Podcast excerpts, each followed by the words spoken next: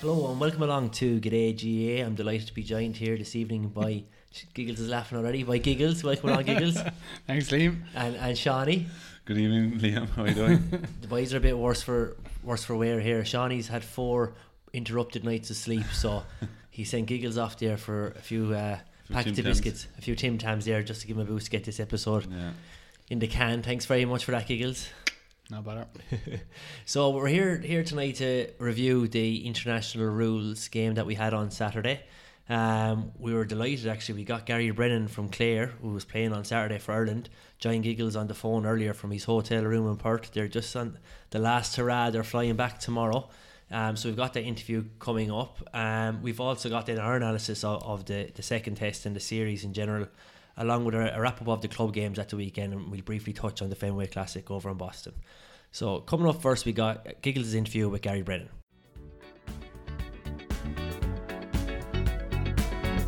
like the legend of the phoenix all ends with beginnings what keeps the planet spinning uh, the force from the beginning We're now gone in past the injury time. Kelly has to go for distance. The referee doesn't blow his whistle. Ball comes out towards Domhnall O'Donovan. Clare have the ball. Patrick O'Connor sends it into the centre. They have to hold possession. The referee gets out of the way. Hand passes on. Domhnall O'Donovan is the left corner back. He hits it. He hits it. It's over the bar. Oh, holy Moses. What a match. I have never experienced anything like it. Blow it up, Brett. Blow it up. Brian Gavin, blow up the final whistle. Surely he's looking at his watch and he's blown the final whistle. It's a draw for the second year in a row.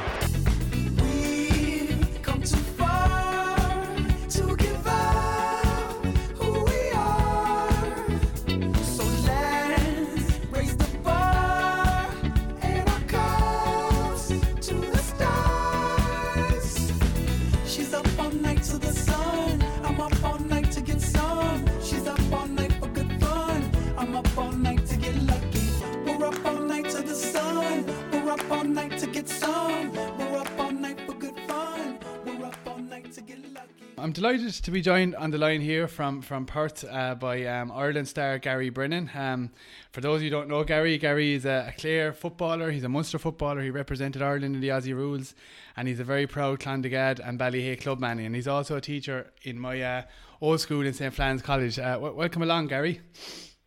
How are you doing, John? Thanks a million for having me. Right, uh, Liam. Ga- Gary, uh, I won't lie to you. I, I checked rate my teacher uh, before I came along for Gary Brennan, and fortunately for yourself, you had five stars, and the quote was the best teacher in St Flannan. So you must be doing something right with the with the kids down there. Yeah, I wrote that one myself Oh, recently there just to make sure. No, um, I don't. I don't know. That there must be one one person that likes me. Uh, yeah. there for for everyone that likes me, there's many that dislike. That's the nature of being a teacher, I think. So. Uh, Sure, listen, it's a, it's a good job, and uh, we have a good crew in there now. Plenty of lads that are um, willing to get involved in the sport, both uh, football and hurling. So hopefully, we might see a bit of a revival in the next few years. Good stuff. Good stuff. Is is Tommy Curtin still heavily involved with the football down there? Tommy has retired now, actually, Oh. but um, his son Owen is teaching there, and he was involved with the under 15 team. St. Flannan's under 15s won the Munster Championship last week. Um, beat St. Brendan's Killarney in the final. Actually, got, had a big score. Um, scored, I think we scored six goals in the final, six or seven goals. So that was a, a brilliant win for us. We hadn't won that since um, let's say our current senior team three or four years ago. So um, it's nice to see us being able to compete and. Uh, Tommy's good work has been continued by his son and, and a few more. Good stuff. Good stuff. Well, Gary, this this was your um, second test. Uh, I might just bring you back to the, the first test back in 2015. You had a great win uh, against the Aussies. I guess uh, this one was in Australia. The last one was in Ireland. How how did the two tests compare for yourself? Um, I suppose the the last time it being a debut experience for me at senior level, it was um, it was that bit different, and obviously being at home, a one test series, you know, there was those few differences to it, and I suppose the way Australia played, um, was very similar to how they played this year. They they pushed up, um, and on that day we were left really with Aidan O'Shea and Conor McManus in an awful lot of space inside, and we were able to find them early on. Um, got a couple of unders and got ourselves kind of a fairly substantial lead, I suppose, in the first couple of quarters. Yeah. Um, and it was really only in the in the final quarter where we started to come under a bit of pressure in that game. So, um, or I suppose under huge pressure, I should say. So, you know, it was, it was different, I suppose. And then it, it'd been a two-test series and the travel and everything this time. Uh, both great experiences, I have to say, though. Good stuff. And, and that game kind of, I suppose, for yourself, it kind of catapulted you into a really great run of results. I suppose Clare won the, Division Three in, in the National League in Croke Park, beating Kildare, which was a phenomenal result. And then I suppose you had the, the absolute fairy tale of Ballyea and Clare, who hadn't won a county. I don't think it was ever he had won a county and, and went all the way to the All Ireland Right. Dub final. Um, give, give us a bit about that year for yourself, Gary. I know you were in the, the newspaper an awful lot for your commitments, but what did it mean to yourself? Ah, it was just, I suppose, um, you know, I'm playing with Clare 11 years or whatever, and I'm playing with Ballyea and, and Clondegad however many years it is, and we- we've never really been in too many finals or been at, you know, end stages competitions with county or club, you know, so um, it was busy, but I mean, they're the games you want to be playing in, so uh, when it came to obviously, you know, good start with the with the county, getting we really wanted to try and get out of Division Three, and, and did that, and then the final against Kildare, as you mentioned, it was a game that was kind of going away from us, and we pulled it back, had a good win, got a good run in the championship then, and, and then back to, to club commitments, and as you say, nobody would have predicted that Ballyea would have, you know, so they ended up where we did uh, on the 17th of March, and um, you know that was just uh, it was really, really incredible experience. It's very hard to compare that to anything else that you do with county or even playing for Ireland or anything like that. When the whole local community is so involved and so interested in what's going on, you know. Um, and I suppose the, the games themselves weren't short of excitement the way we, we tended to play. So um, it was just a, a brilliant run, really something that I suppose we'll only fully appreciate in the, in the test of time. Um, we actually haven't even had our, our victory celebration, I suppose, or our social for that. So that's coming up now before Christmas. So um, it's it's it'll be nice to actually take a, a step back and look back and say, right, okay, we didn't we didn't get the, jump the final hurdle, I suppose, but uh, we had great fun along the way, and um, a lot of things you'd learn from it too, you know. So it's as you said, as you mentioned, I suppose it's been a busy couple of years or busy year or so, but um, I'd much rather be in the business end of things and, and being busy like that than to be where I was, I suppose, for, for previous years before Yeah. that. I, I'd say if you were walking onto the pitch against Australia back in 2015 and you told you'd, we'd win that series and you'd win Division 3 and you'd win a Munster club and a county title, you definitely would have taken it at the time. I would, yeah, but I'd have wanted a lot more too because I'd be pure greedy when you think you get that much. You look for a bit more. But um, no, yeah, listen, I suppose from where we're coming from, it's not a bad situation to be to be in. But uh, you know, I suppose the the real test then is can we push things on again and, and can we see can we go to another level with Clare, another level with Ballyea and, and things like that. You know. Yeah, no doubt you can. If if we jump back then to the game just just, gone on Saturday night there, I suppose it, it was a whirlwind start. Yourself and Barrett got the two goals. What was the feeling like when you when you managed to score that, that under as they call it for, for Ireland for your country when you're representing them? Um, I suppose uh, freely really um, when you're clean through on goal one on one and you're expected to score. Uh, you're just hoping the net net bulges. Um, Brendan Goddard, who was in goal had, had seemed to leave a bit of space on that side of the goal. So I just said if I keep it low here, uh, my my chances are good. But there's always a fear that you know he might just read what I was going to do and jump across and block it or whatever. But um, no, it was just it's a great feeling, obviously, um, t- to rattle the net anytime you do it. So to do it in Subiaco, playing Australia for Ireland, it's uh, it's very special. But really, at the time, again, you know, you're just thinking, right, let's get back out here and try and get another one and uh, try and ease into this deficit that we were trying to chase a little bit, you know. Yeah, definitely. When you're one on one, the, the fear can kind of come over you sometimes. But I guess you, you mentioned Brendan Goddard there. Um, he got the two early goals, but in, fairness to him, he he made two, if not three, really important saves. I think it was in the second and third quarter of, of the game, and and potentially that that could have wrapped up the game for you anyway, if not the series. Uh, maybe, you know, um, suppose it would have been the more of a cushion or the more of a lead we we could have built up, the, the better obviously it would have been for us. Um, but you just don't know. Like, I mean, the way they responded in the third quarter, you know, we seemed to weather it reasonably well in the third, and I'm not sure what we were up at three quarter time, but it was still, you know, within our control. I would say to a large extent. Um, but then them being down to, I think they were down to 18 players for finish, and the way they handled the fourth quarter and were still able to up the pressure on us it was very impressive from them. In fairness, you know, so. Um, eh, there was just there was a lot of frustration for us, I suppose, in the end, in terms of we missed chances, we lost our composure a bit, and started to, you know, lose the ball where we hadn't been doing it earlier in the game. But um, you know, definitely a couple of those chances might have might have helped earlier on. But you know, you can't say for sure that had they gone in, it would have been the winning of it either. Of course, yeah. And uh, uh, your your reference to fourth quarter there, and I think everybody from an Irish point of view was obviously disappointed with the fourth quarter because you'd played so well for three. And and Aidan, who was interviewed afterwards, say he kind of felt like he panicked a bit, like he thought you had the game there, and, and you went into yourselves. Is that a kind of a feel that you have, Gary? Yeah, I, I don't know uh, whether it was panic or, or what it was exactly, but there was definitely a sense of.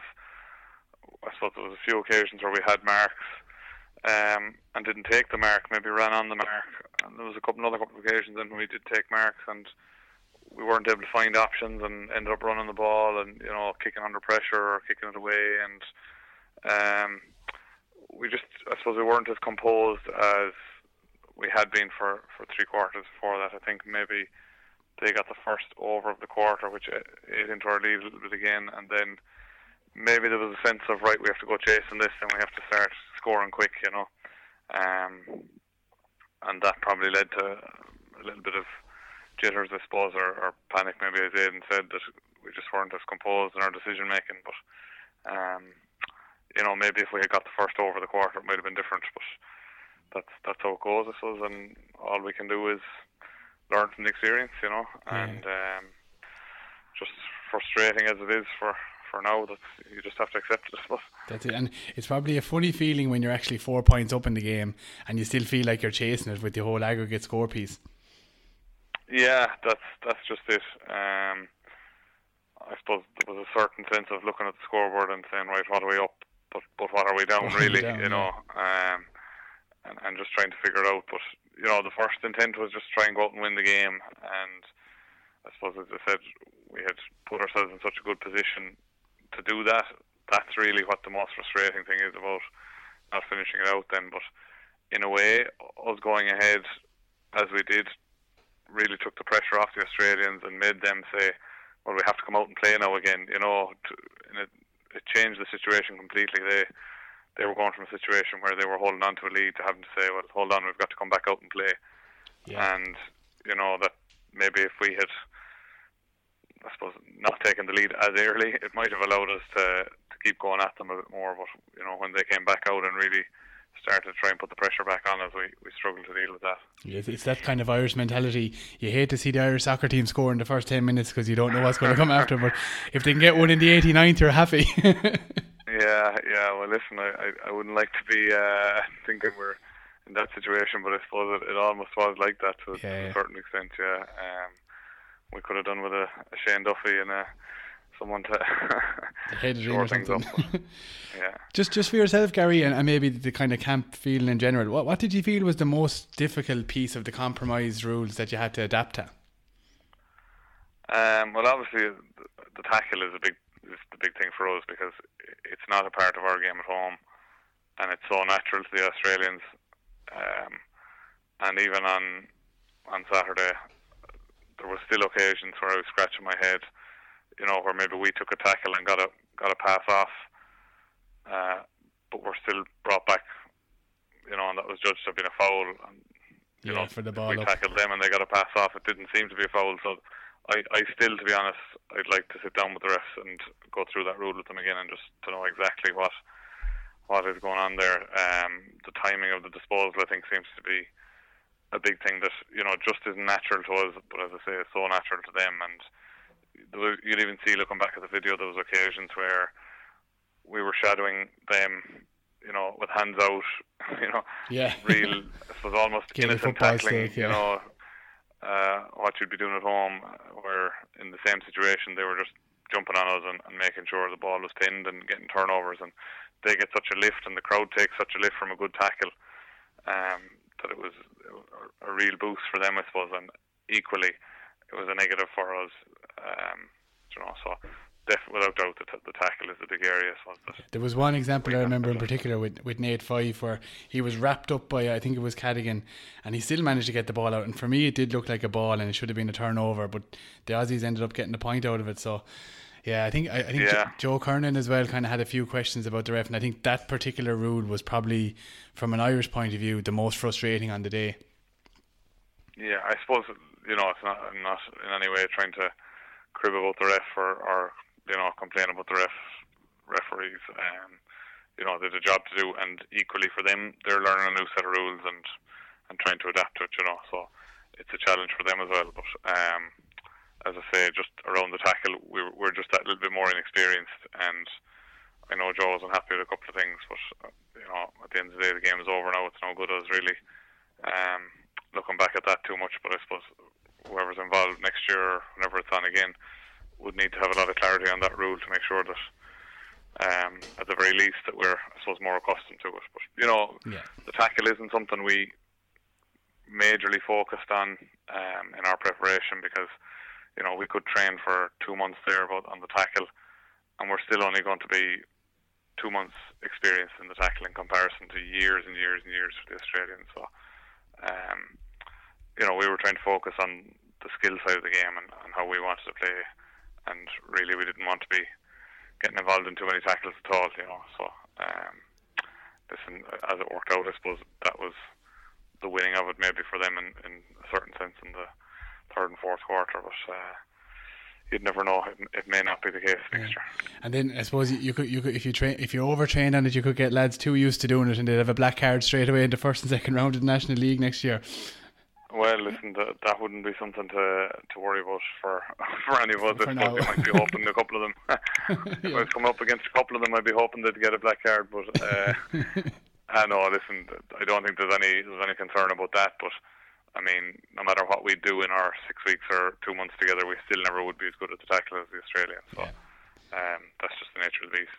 Did, did I suppose looking at the physicality of the two teams and maybe comparing it back ten years ago, both both teams looked fairly similar in stature and physique uh, compared to what there was maybe ten years ago when there was the whole professional versus amateur. And obviously, Gary, intercounty football has gone so professional now, not in the true sense of the word, but in, in every other sense.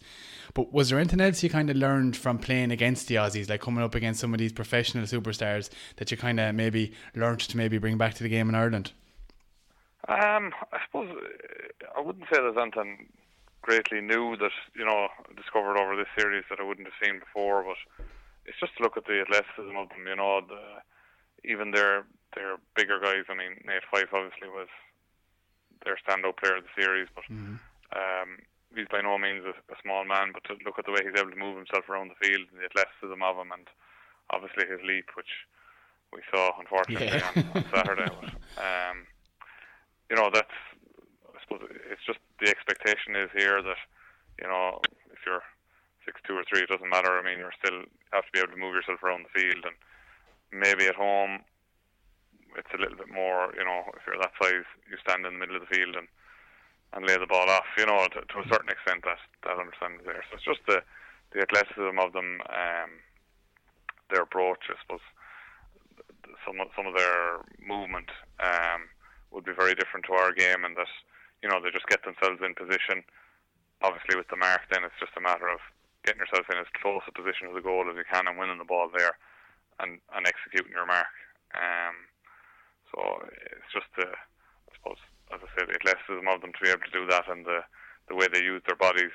Um, you know, Eddie Betts obviously again is another example of it. Not the biggest man, but the way he's able to use his body to lean off against the defender to allow him to take his mark or to create that extra yard for himself. It's it's really impressive. Um, and I'm- not sure how much of it we could bring back to our own game, but um, certainly we'll all be trying to jump like Nate Fyfe, I suppose, if we can. But Yeah. we might have to we might have to work a little bit harder on that. Yeah, that, but it's an inter- interesting point you raise because I think we spotted as well that in Gaelic football, when you're playing the ball into the full forward line, you tend to kind of put it out into the space there in front of them and maybe out to the corner a little bit, and that seemed to be what Ireland were doing. In, in whereas whereas the Australians were trying to make the run out and then grab it and mark it right on in, nearly in front of the goal. So, so that, that was probably a key insight into the way the Aussies played versus the Irish, and I suppose the contrast in the two games. Yeah, exactly. Um, it's all about, as I say, there getting your mark as close to the goals as you can.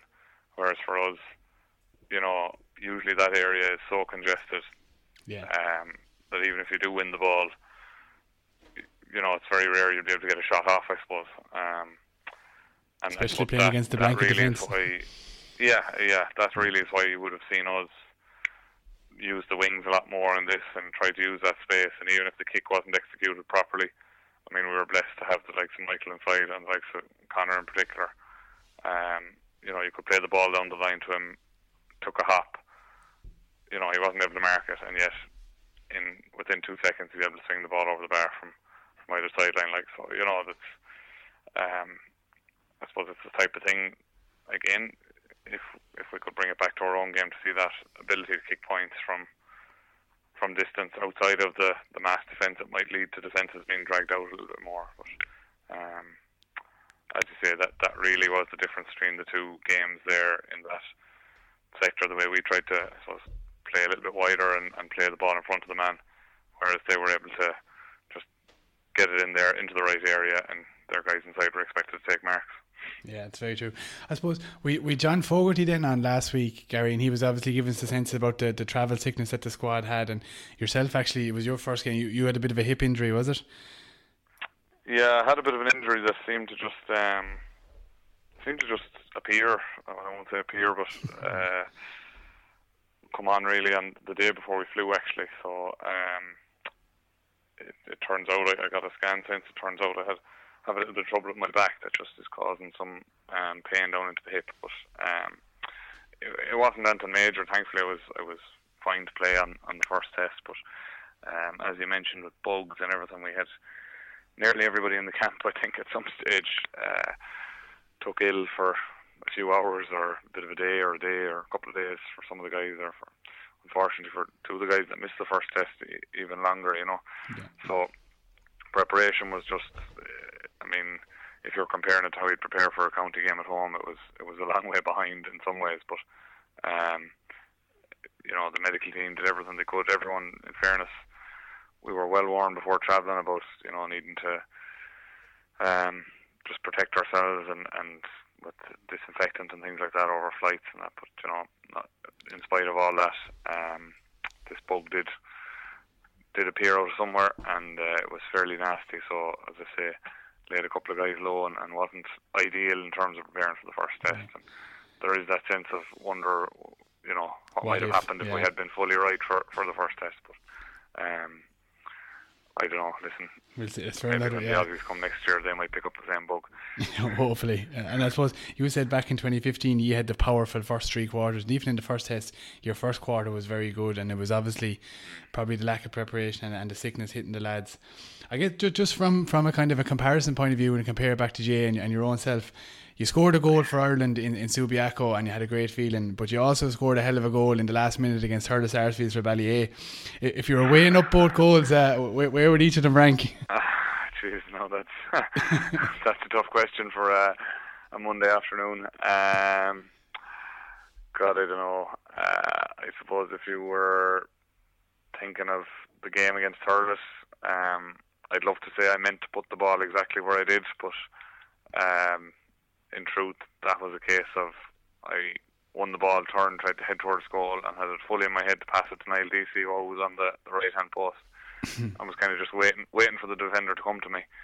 But uh, the defender, I think, hedged his bets and said, I, I think it's safer to mark Niall Deasy and let this fella hit it. And uh, nine times out of ten, he'd have been absolutely right. So, uh, lucky for me, the ball just I- Flew into the corner. I remember, I remember hitting it and uh, looking and saying, "Oh, please God, don't let that go over wide," you know. So just snuck under the grass bar. It was just lucky, but um, I suppose there was a bit more of intent to to the game on uh, the goal, I should say, on uh, on Saturday in Subiaco. So, um, listen, I don't know. It's a good complaint to have. I suppose you're trying to pick which one is better, but I, I, I, I hope I've dodged that question well enough now. You- I don't dodged, you've, you do- one or the other. you've dodged it well enough. you caused us a, you caused us a bit of heartache over here. Actually, one of your club mates from Ballyea was over in Australia with us, and uh, the fact that he won the Munster final meant he had to go back for the the All Ireland semi, and we, we missed him Oh, for a that's seven-a-side God, yeah. tournament. yeah. yeah, yeah. Have you any tips on how to get him training? we haven't figured that one out ourselves yet. but I'll tell you, uh, the man, uh, I'll tell you, he's unbelievable for a man that that is hard to get trained, and sometimes he uh, is incredible what he produced on the field. I mean, uh, he, he, if I could follow the same recipe, I'd love to. I'd put it that way. Yeah. Um, he's he's you never get to the end of him in the field. He was actually a big loss to us this year. Um, him being gone, you know, his work rate was just it was really what made a lot of the guys around him tick, I suppose, and give them the freedom to play. You know, um, Yeah, no, he's so he's, he's we're, definitely we're missing him for sure. your, your loss was our gain for sure. Listen, Gary, I won't I won't hold you anymore. Congratulations, um, obviously on, on winning the Munster Club with Ballyea and all that. Congratulations on a, a great game last Saturday. Just unfortunate we just didn't get the right side of the result. But um, I'm sure yourself and the rest of the Irish boys have have a few more drinks to have tonight before you head back tomorrow. Yeah, well, I'd say there's a there's a few heads around today now, so uh, I'd say it'll be a bit, bit tamer tonight now, and uh, try and make sure guys get on the plane plane home tomorrow. Perfect. Thanks a million, Gary. Okay, cheers, man. lads. Thanks very much. Cheers. Okay. I talk to God as much as I talk to Satan, cause I want to hear both sides. Does that make me cynical? There are no miracles, and this is no miraculous life. I savor hate as much as I crave love because I'm just a twisted guy. Is this the pinnacle? Is this the pinnacle? The pinnacle of being alive? Now I see the light. We're going well, lads. But, lads, bring the bit of fucking devilment into your play the next day now, and the tigerish play. The discipline, the tightness, the, the, the, the, the, rough and tumble stuff out around the middle of the field, the fucking breaking ball. A, a grain of rice is going to tip the scale. Just remember that, lads. A grain of rice will tip the scale. But you'll have to get steely tough upstairs, and you must be willing to fucking break your guts. You were fucked over the line twice fucked over the line like you'd catch a fucking loaf of bread and fucked you over the line with his shoulder. And what that does is it lifts the opposition. We don't want to see no Westmeath man fucked about. Is that clear now, Alan? No more. You'll have to be closer. Closer to fuck. We'll have to fucking crash into these fellas and test out their fucking pulse. Because I'm telling you, lads, these fellas that play good football if they're alone. Give me one fucking guarantee, each and every one of you, that you're going to be tighter, that you're going to be more disciplined, that you're going to be more tigerish, and that you're going to take the fucking game to these fellas. That these fellas will get such a fucking shell shock next Saturday evening that we'll put them back in their fucking asses for fucking 10 years.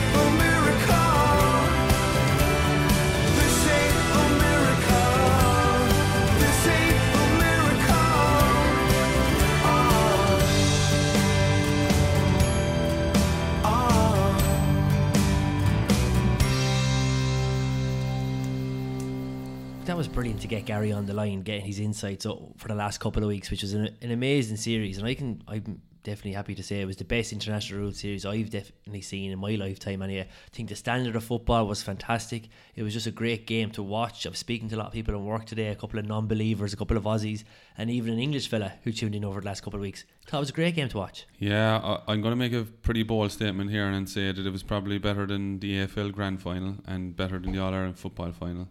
Big statement, I know. The two lads here are gasping, but um, I thought as a spectacle in terms of like you had both teams just all out attacking. There was no defen- defensive mindset really at play at much. So on that on that alone, and some of the high the high fielding, you know, just the attacking play, you know, the energy, I think, and the closeness of the of the score in the end with only three points. I thought that's that's what I'm, I'm based it on. That's what I, my opinion is on it. Yeah. Hang on there, Shawnee. I just have to pick my jaw up off the floor.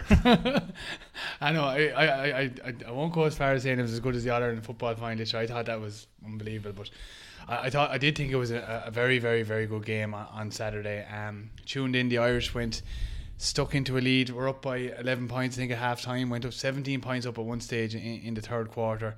Finished the third quarter on seven points up, which was meant they were three points down for the series. So it had it beautifully balanced as well for the last quarter. And I just think, unfortunately, for whatever reason, um, Gary alluded to it there a bit. Aidan O'Shea mentioned as well that they kind of went into themselves um, in, in the last quarter, maybe made the mistakes. And Liam, you were saying to me earlier, they went back to their Gaelic football roots. Yeah, I think it's what you do. I was just saying to the giggles before you came along, Shawnee. I know we have a ban on normally talking about what we're going to talk about in the podcast until we're actually on air talking about it. But I know myself, and I panic when I'm playing hurling. I go back to my default, which is like to put on the ball and I should rise it. I go back to this the thing you're kind of most comfortable doing that you kind of Yeah. lose a bit of confidence in yourself. Yeah. I think the boys went back to playing their default game, which was they got the ball and they ran, Yeah. not r- forgetting that the fella behind them can just grab you and bring you down. Because you're not in Gaelic football, you, once you're ahead of your man, if he pulls you down, it's a free. But in, in this case, it was a free against you, and they got turned over four times in the last quarter for that And at it- crucial points. You know, and I just kind of felt it was just the bit of panic set in. They probably hadn't enough to win the series, but they were six, were three points up with like a minute to play to win that actual test. You know, I thought it would have been great to get the test victory. Yeah, and I think it has to be said, like the the performance from based on la- compared to last week was much much higher higher standard this year or this week. Um, their tackling was much better. Their closing down the space was much better. They they attacked at will, like from from midfield onwards. Like the defenders got in front of their man. Eoin Cadogan had a much better game than he had last week. Um, Bit of praise. He, he did. He did. No, he did. He honest to God, no. I reckon thought he was listening to you last week, Shawnee. I well, he must have been. Um, I reckon he was probably Ireland's best defender on, on um, yesterday. Um, and I think you know the likes of uh, Shane Walsh or Shane Welch, as you call him, Liam, in midfield for uh, Galway. He was he was a spectacular player, and I'd say a few Aussie Aussie AFL clubs will be looking at him, trying to trying to ask him a few questions over the next couple of days. But I, I was saying to, to Gary there, like the, the the funniest thing about it is you're four points up in a game, but you're actually down. Do you know you never have that scenario in an aggregate score playing GAA in your whole life. So the boys were four points up with two minutes to go, and they were going for goals, which probably killed killed them, like because they were they were never going to force a goal at that stage. They had the two goal chances, I suppose. Hughes had a very clear cut chance, but you could see that he was waiting for the tackle the way he kicked it so fast, straight at the goalie. Shane Walsh for this, the exact same thing coming in, and I'll echo Shawnee's comments there. Shane Walsh was phenomenal. He was back to his old, like when he was a young lad, really confident, pacey. He burned off every single Australian lad that came near him, and, and he was like one of Ireland's leading lights. Well, I think that's a fair point, but I think it was more in the first half. I think he did quite enough in the third and fourth quarter But. I know he had that great chance that Brendan Gordon made that save in the third quarter, but he was electric in the first two quarters. He was. You know, like he actually was burning lads. And it was it Like was- it was phenomenal to watch him see leave the Aussie lads in his wake. You know, And I was reading there today as well, like that the, they were saying that the, the GPS figures on the Irish team for the first, I think, quarter or first half maybe, were, were off the charts in terms of like the, the expended energy and the ground that they covered. Like, and I think, I think, and I said it in the last podcast as well. Like the difference between you know the two games is is only percentage of wise. Like, but I think that was the overall factor in the end. Really, I think the Aussies just had that composure. They had they were able to adapt better under duress, like under under that you know that tight situation, and I think their professionalism showed out in the end. It showed really wh- that they really wanted to win it. I mean, like they're good, they're the best in their code for a reason, and they were able to pull pull the result out of, out of the bag again on, on on Saturday, even though they probably had the series probably won in yeah, regardless of the score They wanted but like to win the they game really as well, wanted yeah. to, win, to win that game as well, and I think it really showed. The likes of I thought in Nat Fyfe, I don't know, he got player of the tournament, the Jim Stynes medal, but he was phenomenal. I mean, that catch he got there in the second second half. the mark he made. The yeah. mark, oh, oh, it was just spectacular. It was a joy to watch. Yeah, and I think that, like you said, I think that's when when the Irish panicked in that last quarter. The Aussies just played the same tempo the whole four quarters. You know what I mean? They just were in it for like the old cliche marathon, not a sprint. You know what I mean? Mm-hmm. And they just never changed their side of a play. They worked the ball up the field. They went down the channels, and then they turned to force the turnover in the Irish defence. The amount of turnovers they got and freezing they got from Irish defenders being caught in possession of the ball. I think in the last quarter alone was two or three as well. It was their forward pressure. I think was a had a huge bearing on it. But that, but that's what you see in Aussie rules. Like even at the at the grassroots, you see the guys playing the club Aussie rules here. They bring the whiteboard onto the pitch a quarter time, at half time, at three quarters time, and they go through the game plan. You know, there's no panic station to driving the ball in. You know, kind of old GAA mentality. Now that's going from GAA an awful lot. Like you still have very detailed game plans, but you could see Australia were trying to get the guy in the mark in front of goal, so it was an easy tap over. Whereas Ireland just didn't utilise the mark inside the 45 as much as they could have. A lot of Ireland's pl- pl- scores came from open play or from Conor McManus. excuse me, way out in the wing. Whereas actually, if you look at all the Australian scores, 15 points, I'd say seven or eight of them were for marks in front of the goal. Fact. Yeah. Especially in the last quarter, I say nearly all their overs were inside the, the 21 yard line, Yeah. like the full forward line, as you'd call it. So they'd stick to their game plan. They'd tackle their, their tackle their men to win a free on the ball over. So if basically if the rule for anyone at home, the rule in Australia is if you have possession of the ball and you're tackled with the ball and you have an opportunity to get rid of it, it's a free against you, which is what caught Ireland out in the last quarter. They gave away four of those turnover balls. Uh, as Liam said, the guys had marked it. Um, I think it was Sludden was the last one, wasn't it? He Yeah. caught a great ball, ran out of the defence this year, man, just caught him down, gave it to the fellow who took the free, Baird, Laird, and uh, tapped it over the bar. So uh, it, it was a great endeavour by Ireland, I think, uh, and but I think ultimately the Aussie game plan, they, it was their kind of just persistence with the same game plan and cool heads kind of won it for them in the end. Yeah, if you look at it as an isolated game. They're very methodical in what they do, and they just, as you said, like they work the ball up the channels and up the lines, and they just get, they just wait until someone is in a better position, and then gi- and give it to them and get the mark and get the score. But I think Ireland, Ireland were actually, they were in that mindset, and that's just a GAA mindset. Like when, when you get the ball, you want to attack, attack, attack, and they, and as I said, as you said to earlier, they alluded to going back to what they know, and that's that's probably what it was, and it's just that slight little lack of composure in the end, and that was only. That was really only the last five to seven minutes. Yeah, that's say. all it was. The You know, last five minutes. The Irish lads were yeah. brilliant up to that point. You know, Yeah. they just lost a small bit of composure, and like at the end of the game, at the final whistle or the hooter, you, you're just wanting for a third test. Like that's, Yeah. that was my um, overall feeling at the at the end. I thought it was such a fantastic game. I'd love to see another thir- third test. And You're not the only one to say that, Sean. We had Chris Scott, who was the Australian manager, has called for the future of the series to have a third test. And he thinks look, it could be challenging with fixtures and all that. But I think there's huge appetite amongst the Australian players and management after that series to, to keep this. Not I think the question of does the series have a future is gone now. That's not even a you know what I mean. That's anymore, not up for debate. Now you could see how much it meant to the Australians to win that game Yeah. and to get the series. You saw when Zarko, I think Zarko got the last score. He ran away to the crowd, that fist pumping up. You know what I mean? Like it was Dan Shanahan esque. Dan Shannon esque, yeah. It was Dan Shannon esque. But like, to be honest with you, as, it, as disappointing as it was to see Ireland like lose, it was great to see how much it meant to the Australians because how seriously they were taking it. It wasn't just like, oh, we all get together, have a couple of games here against Irish boys. You know what I mean? No, that's true. That's true. That's very true. The, the one thing I'd just like to go back to, though, in terms of the tackle and uh, the compromise rules, and, and Gary alluded to as well, at certain points in the game, you could actually see the Ireland lads with their hands out, you know, trying to shepherd them out to the wing. Which is a totally the right thing to do if you're playing Gaelic football because you want to wait for them to bounce the ball and get in and tackle the ball. Whereas the Australians and actually the only Irish fella who really did it and he played as Stormer was Zach Tuohy, at centre yeah. back.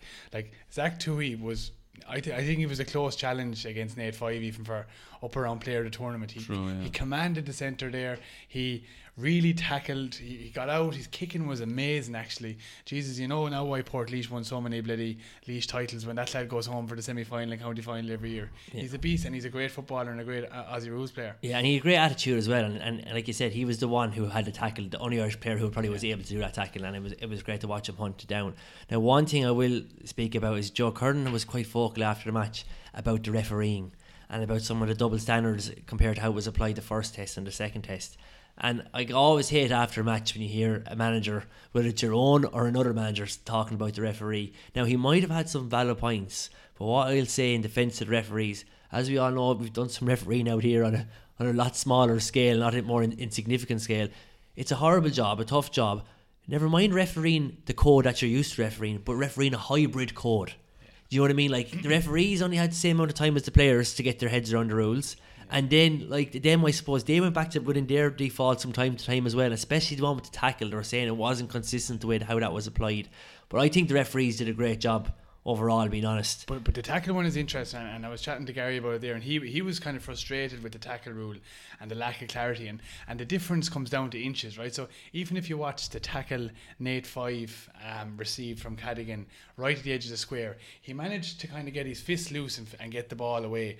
Because the Irish guys were tackling up around the biceps, right? Which means you have an element of kind of flexibility in your in your arm to get rid of the ball. But when you actually look at the tackle that the Aussies tackle, they tackle you on the forearm, so you're absolutely wrapped in. You absolutely can't move, and there's no other option but a turnover ball. So like it's only a game of inches, but when you tackle up around the, the arms, there's an opportunity to get rid of the ball, and when you tackle on the forearms, there's no opportunity.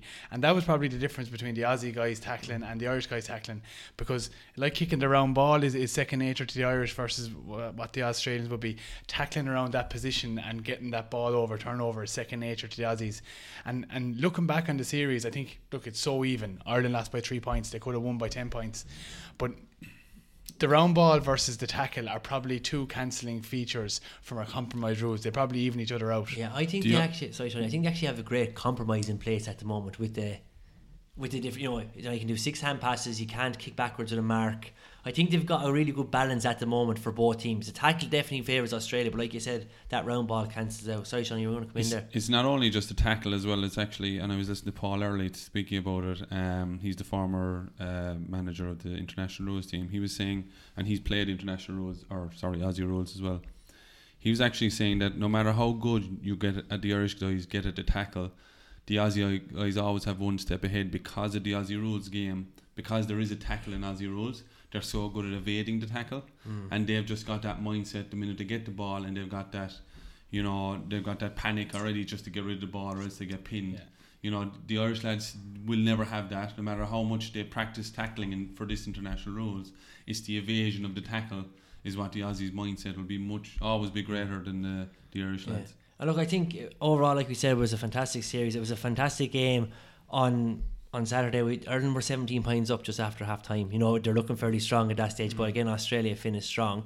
But we actually we had the, Aust- the Australian TV coverage here um, this week, and we had Tadhg Kennelly again on the co-commentary. You know, for those in Ireland, they had Marty Morrissey and Nicholas Walsh. We'll speak about that in a second. But Tadhg Kennelly, we felt was very anti-Irish in his commentary on Saturday night, and it was really unsettling. I thought listening in when we saw it was Selwood done Barrett there, and he got a black card, and Tadhg Kennelly was trying to justify saying, "Oh, it wasn't that bad. I don't think he's unlucky to be getting a black card." Like, it didn't sound great, did it? Uh, I actually, and I was watching obviously with you, Liam, and, and I said the same. I thought, I didn't say the same, I kind of agreed a bit with Tadhg Kennelly. I thought, I, I thought at first glance it wasn't as bad as it looked, but then when I saw it in slow motion, like, I mean, Chris Barrett had to go off the field afterwards, like, it wasn't, it didn't look great at all. Yeah, I, th- I think I, I was on a couple of WhatsApp groups, and all that was coming through was Tadhg Kennelly is a muppet. Tadhg I Kennelly, actually didn't. d- I no, didn't hear him too much because I, I didn't know was it listening to a Nazi or was, was it Tadhg Kennelly talking. Well, we, we, we won't talk about the accent. we leave that. But ultimately, from what I took from it, um, as an Irish person, everything that the Australians did was magic, and anything that the Irish did was lucky. You know, that's the kind of way he approached. And I, to be honest, it was quite clear that it was his first or second stint at Channel Seven News, and he was putting on a whole show to try and get a gig with the Australian AFL. Yeah. that that was a that's a fact, right? So. He, he sold himself to the Aussies at the expense of the Irish to get himself a job uh, with Australian Yeah. television. That's the way I look at it, which Uh, is what it is. Yeah, That's look, harsh. yeah, it might. Yeah, look, That's harsh. it might True. be harsh, Uh, but no, I think that's very harsh. Yeah, look, I, I do think he was pro Aussie. I think we'll agree on that. He definitely was pro Aussie in, in his uh, analysis. But in saying that, the Australian coverage was actually very good, I felt. I thought they were very excited in that last quarter. They got really into it, right? And I just give you a dry comparison. So we watched an Australian coverage, which was great. And then today I said I'd have a quick look at the last quarter again, just before we did the podcast tonight. And I had it on the GAA GO, which was the Irish coverage. So it was Marty Morrissey and Nicholas Walsh. It was like they were watching a different game. Like there were not no enthusiasm around it whatsoever. It was shocking, like monotone, no emotion. What was like, like the Oh, game was Marty? the Marty or Nicholas Walsh. Like it was brutal. And then back to Michael Lyster in the studio with his runners on, wearing a suit and a pair of ah, Nikes. Oh, no. The only thing I'd say about Michael Lyster, which you can kind of, he got caught out right with the runners. What time was it home in Ireland? Probably f- six o'clock in the morning when he was arriving in to do that studio back in Ireland. Have she got the suit on? He's surely trying to But- but okay, so so d- I'm sure there's news anchors around the world that put the shirt and don't even put the pants on. Do you know what I mean? so look, we give Michael Lyster a bit of credit. I'm sure Marty had a good few pints in part the night before, and that that's probably the rationale why he was probably But brutal. what I'm saying is though, it just like didn't do the series just justice for the Irish. If you're listening No, in, like you know what I mean, like how animated were the Aussies, Sean? Yeah, and look, Giggins, And look, like, and, and look, I give out about the Aussies not covering it outside of that, but they actually do a great coverage of it. Yeah. You know, the advertising in the media outside of it, everything else is very poor, but the coverage of the game is, is phenomenal. Listen, there's no comparison between the Aussie commentators and the Irish commentators. The Aussie commentators are really, really good, and the Irish commentators are really, really bad. And t- the clear case in point is Ger Boring Canning. Holy Christ! The, the first time he said he was out of school that week with a hamstring injury to his mouth in the 2004 was final, I lost all respect for that man. So. And, and it goes back even. I remember when Kieran MacDonald was fighting with Barry Hall that time back in 2006. The Canning was sitting beside the commentator. What's his name? The Collingwood fella. Eddie Gwar- Eddie, McGuire. Eddie McGuire. And McGuire was already saying, they're going at it, they're going at it. McDonald's hitting them and that. And he was, and, and Canning didn't know what to do. Yeah. So that's the differential between Yeah. the two sets of comment. I'd love to see some of the Aussies go down and commentate on a few GAA matches. Yeah. They'd bring it to a Brian whole new sense of life. Brilliant. Yeah, But it's would, like yeah. it's like we had Jeff Stelling and Chris Kamara do that special for, Yeah. for the Gaelic football final. That was unreal here and the energy that they gave it.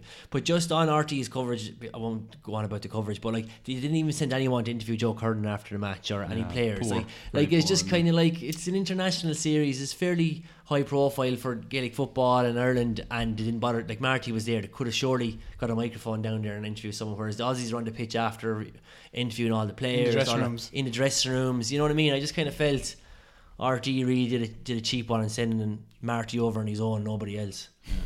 And, and actually, just on, on just away from that and on the Joel Selwood thing, normally what the agreement is when you get black carded that you're going to get a suspension for um, following season in your own game, whether it be Gaelic football or whether it be Australian rules football.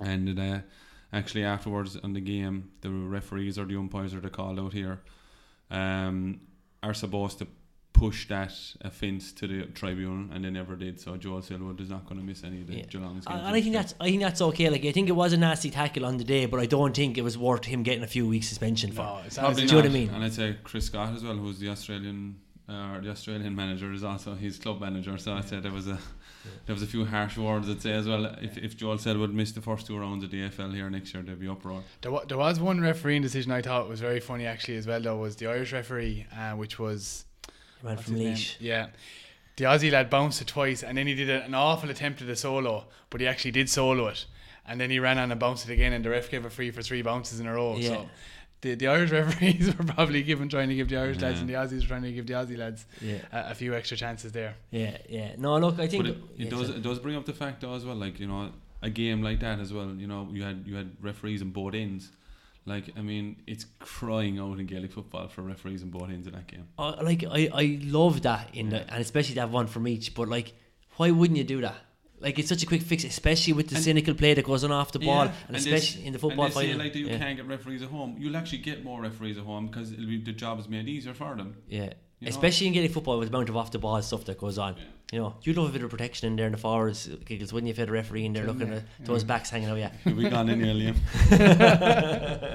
You'll be no more, and yeah. Uh, I know I'm always out in front.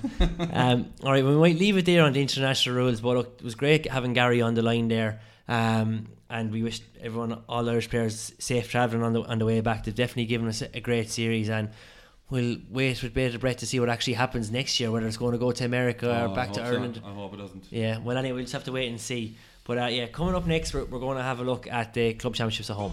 Yo, hey, yo, dirty. yeah. So what's that supposed to be about, baby? Girl, free up your vibe and stop acting crazy. Reminisce on all the good times daily. Why you tryna pose like I be acting shady? The Yo, ball hands out hey. the far side to Henry Shefflin. Henry has a look. Henry puts it over the ball. There's the insurance fight. Mrs. McGuinness. Kick that one out. Kick the bones out of that one, Mrs. McGuinness. Cusack is not in now. That supposed to be about, baby? Vibe and stop acting crazy. Shady.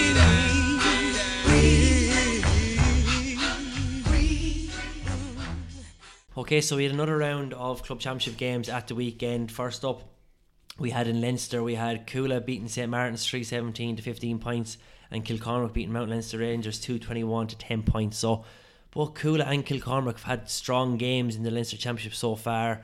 Coming into in the final, I think is it two weeks time, Giggles? it's next week Oh, no it's Leinster next week. Championship is next week next yeah. week. And you're favouring a, another Cuala victory, you think, in that Leinster final? Giggles? Yeah, well, I said it at the start that they were going to get their Giggles toughest the game against prophet. Kilmacud. He's like a prophet. if one I could profit Mayo to win Sam and Waterford to win Liam MacCarthy. But um, yeah, look, I think they had a very comfortable win over St Martin's. They were missing one of their key forwards, Mark Schutte, as well. Um, they'd Nicky Kenny come into the side, who's a who's a former Kilkenny under twenty one, a minor player who would probably walk onto any club senior teams. That's the kind of talent um, that Cuala have. And uh, I was looking at their team again. Like their full back line is Simon Timlin, Cian O'Callaghan, and Oisin Gough. Like Oisin Gough was captain of Dublin a couple of years ago, and he's their consistent cornerback. Cian O'Callaghan's a Dublin fullback, and uh, Simon Timlin was on the Dublin extended panel uh, a couple of years ago. Like he's a young guy as well. So we talked about their forwards probably maybe in the last one or two podcasts, but and they've got the shoot Paul Schutte, Mark's brother, wing back. Um, their backs and midfield are just as good as their forwards. So I, I can only see uh, probably a comfortable, Cuala win, uh, so long as the weather holds good. Because the one thing about Kilcormac, I'd say, is they're probably they're one a really small club, really tight, a lot of brothers on the team, um, and they kind of they're probably way overachieve for what they for, for what, what they have in terms of talent. Um, they do have an injury to their centre back, and Helian, um, their county player, got sent off, so he's going to be suspended. So that's really going to hurt them against coming ag- against the powerhouse that's Cuala. So. Look, I, I stick definitely stick with Cuala for Leinster. Um, it'll be a double for Cuala on the Leinster, and it'll be serious another notch on their belt and Matty Kenny's belt as well. And then we had Na Piarsaigh had a, a great win over over Ballygunner. Um, Ballygunner's, I suppose, run has come to an end, but Na Piarsaigh, what's the stat on them, Shawnee? They're they're undefeated in Munster Club Hurling Championship to date. Yeah, like that's unbelievable, isn't it? Unreal, isn't it? Yeah. Another comprehensive win, like three fifteen this time of the year. Same with Cuala scored three seventeen. It's fair score. I'll, I'll just And I'll, I'll just give you a stat there now, just to give Gary Brennan some credit as well. Ballyea are also undefeated in Munster Club hurling as well. True. They've had one campaign and they haven't lost any game either. and the, Pier- and you like you'd say in the Pierce, had the, the handy way in coming into the Munster final, and you'd say Ballygunner, you know, they had a couple of weeks, couple of games, weeks in a row. You know, they're probably well more tested, and I suppose it comes down to that age old argument. You know, uh, they were they were you know they had the better Fresher, rest, you're yeah. fresher, but sure, I don't know. you don't know. I, I prefer to be the team on a, on a run, but to be honest, going into a final. I was looking at both teams there last week coming in, and I think Ballygunner were missing Brian O'Sullivan, who's their second best forward. You know, he, he would have been on the Waterford senior panel for a few Yeah. years, and they just didn't have. They just don't have enough big, strong, quality forwards like Paddy Mahony's their main lad. And I only got a thought point from play, I he got a point from playing, a point from playing. He apparently had a terrible day on the freeze.